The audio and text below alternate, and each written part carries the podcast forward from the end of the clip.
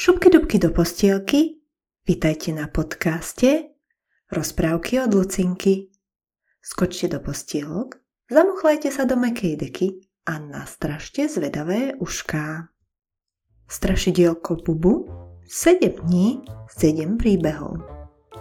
Strašidielko Bubu 5. deň, piatok.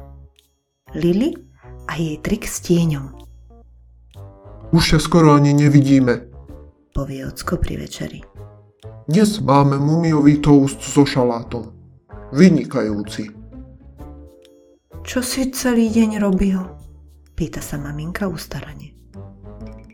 Odpoviem jej, že to a ono. Mám dosť práce. Taktiež dnes musím na chvíľku preč. Ocko ukáže na hodiny. Ale za hodinu budeš späť. Spať musia i strašidielka sľubím mu to a vyrazím. Mám zraz z Lily.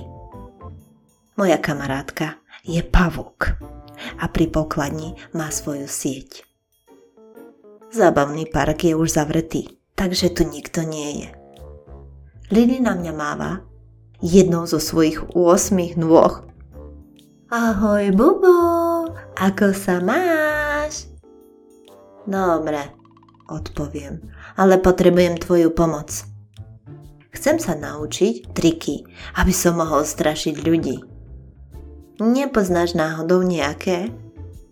Nejaké veľmi strašidelné. Lily sa zachychota. Samozrejme, počkaj chvíľku a ja ti to ukážem. Lily sa spustí trošku nižšie a spýta sa.